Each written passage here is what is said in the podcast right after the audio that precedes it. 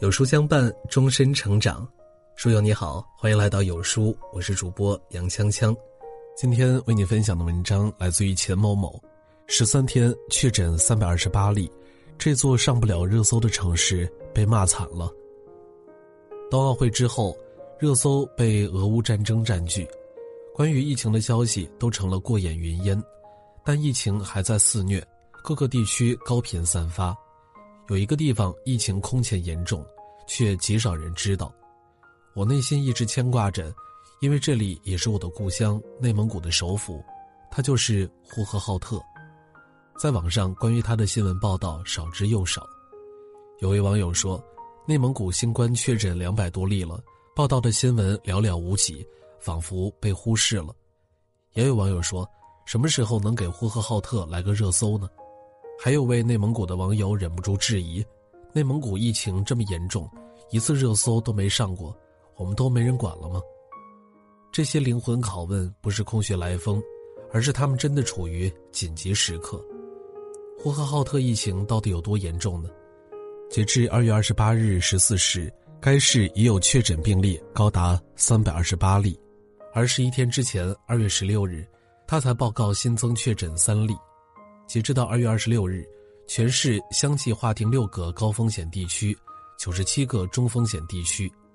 前两天，他们进行第九轮核酸检测，情况很不乐观。呼和浩特疫情到底是怎么来的呢？经过初步判断，这是一起由境外输入引发的本土疫情。但糟糕的是，疫情扩散点指向两场婚宴。二月八日，呼和浩特新城区某酒店举办婚宴。一共二十三桌，一百六十五人参加。从婚宴到首例确诊病例间隔八天，这意味着病毒早已在呼和浩特传播多日。防疫人员说，这次呼和浩特市出现的疫情爆发突然，来势凶猛，情况复杂。紧接着，不好的消息传来，经确认，最早确诊病例感染的是德尔塔变异株。德尔塔的毒性有多强，很多人都领略过。相关工作人员称，呼和浩特病例数快速增长，出现单位、婚宴等人群密集场所的聚集性疫情，存在较高的社区传播和外溢风险。呼和浩特正面临着一场艰难的防疫大考，想要大考过关并非易事。人们总说一方有难八方支援，可没想到呼和浩特得到的不是援助，而是骂名。怎么回事呢？原来呼和浩特社区寻求物资帮助时被骂了。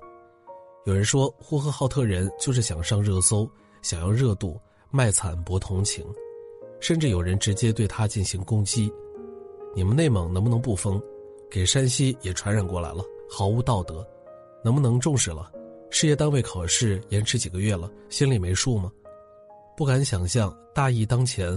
呼和浩特人看到这些评论该有多心寒？自始至终，他们为防疫付出了多少？没人问，有多艰难？没人关心。可当他切切伸手求助，却被臭骂一顿。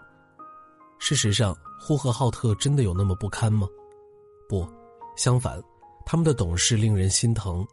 本轮疫情初期，一声令下，所有人闻令而动，上到老人，下到小孩这场阻击战，没有谁是局外人。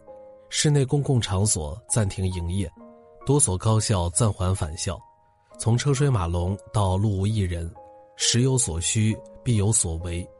你看，熟悉的大白们来了。这几天连日的降温，呼和浩特天寒地冻，没有一个大白退缩。他们顶着暴风雪，争分夺秒的核酸采样。有的人防护面罩被雪花笼罩。有的人防护面罩结出了冰柱，同伴边心疼边调侃：“房间里有电暖气，都长出了冰溜子。”他们每检测一个弯一次腰，共检测了两千多人，一站就是六个小时，不吃不喝不上厕所，冻得厉害就跺跺脚搓搓手，再冷再难，他们都坚守岗位，一丝不苟地完成每一次工作。欲愁凌云志。当笑逆行人，出租车司机吉东斌响应号召成为志愿者。出租车司机吉东斌响应号召成为志愿者，主要负责核酸检测样本运转工作。他需要二十四小时待命，每天往返三四趟，转运核酸样本近万份。这是一份存在很大风险的工作，但他说，在疫情面前，总要有人站出来。与吉东斌一同站出来的，还有五百多位出租车司机，他们不计报酬，用自己的微光照亮这座城市。呼和浩特蓝天救援队也挺身而出，负责消杀各个角落。碰到没有电梯的旧小区，他们负重六十斤爬楼消杀。更难的是，迷雾机要加水，而核酸检测点没有水，只能靠电动车运输。可又遇到电动车没电怎么办呢？只好徒步把几千斤的水推回去。到了休息点，他们直接瘫椅子上睡着了，连口罩都来不及摘。当晚，蓝天救援队队长在朋友圈感慨：“这天冷得寒风刺骨，你们冷不冷？好心疼我的孩儿们。”一袭白衣、墨绿大衣，这些普普通通的颜色，在此刻成为小区旁、马路边最醒目。也最让人放心的颜色。看到这一幕幕，请问谁还敢断言他们不重视防疫呢？当前呼和浩特疫情形势严峻，但是呼和浩特人从不畏缩。二月二十三日晚，全市人都收到了一条短信：“我市第六轮核酸检测将于二零二二年二月二十四日早七时正式开始，采样时间至二月二十四日十四时全部结束。”请全市群众积极配合，按时参加核酸采样。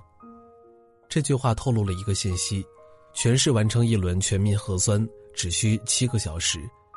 要知道，据二零二零年数据统计，呼和浩特常住人口三百一十三点七万，也就是说，平均每分钟要检测七千四百六十九人。这就是呼和浩特速度。时间回到四个月前，二零二一年十月。呼和浩特也遭受过疫情的袭击，当时很多人为了做核酸排长队到深夜，等排到时却告知做不了。而现在一位市民说：“现在做核酸不用排很长的队，我这几次排队最多十分钟。”四个月时间，为什么检测速度如此之快呢？原因有二：一、老百姓的配合，在四次核酸现场，一位阿婆在排队。志愿者上前让他去屋子里等，外面冷。阿婆却说：“我可以不冷，小姑娘你也辛苦了。”大家听到这句话都会心的笑了。他们让志愿者快去休息，大家会自觉遵守秩序的。